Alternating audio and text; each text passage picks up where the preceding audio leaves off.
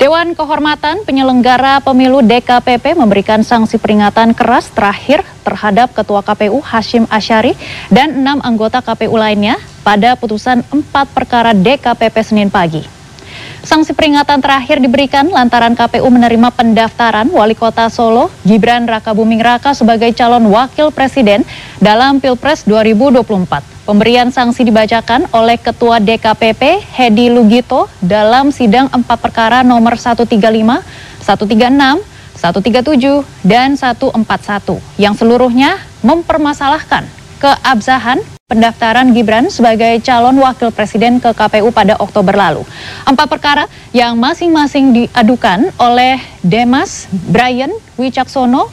Iman Munandar Haryanto, dan Rumondang Damanik ini seluruhnya menyoroti proses pendaftaran capres-cawapres di KPU Oktober lalu karena dinilai telah menyalahi prosedur yang berlaku. Dan para pengadu berpendapat KPU seharusnya mengubah peraturan KPU terlebih dahulu pasca gugatan usia capres-cawapres dikabulkan oleh Mahkamah Konstitusi. Namun pada praktiknya KPU langsung menerbitkan pedoman teknis dan imbauan untuk mematuhi putusan MK tersebut sehingga dinilai pendaftaran Gibran tidak sah karena belum melalui proses revisi PKPU.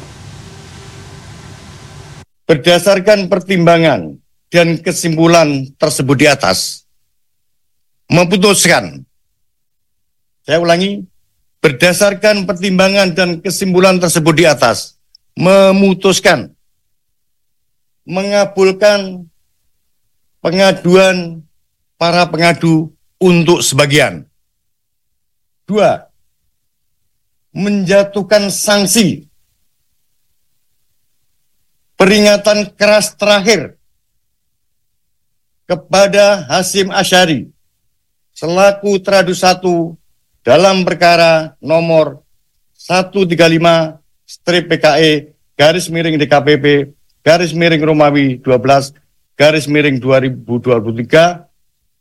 perkara nomor 135 strip PKE garis miring DKPP garis miring Romawi 12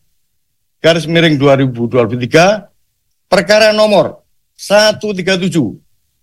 TPKE garis miring Romawi garis miring DKPP garis miring Romawi 12 garis miring 2023 dan perkara nomor 141 strip PKE strip DKPP garis miring Romawi 12 garis miring 2023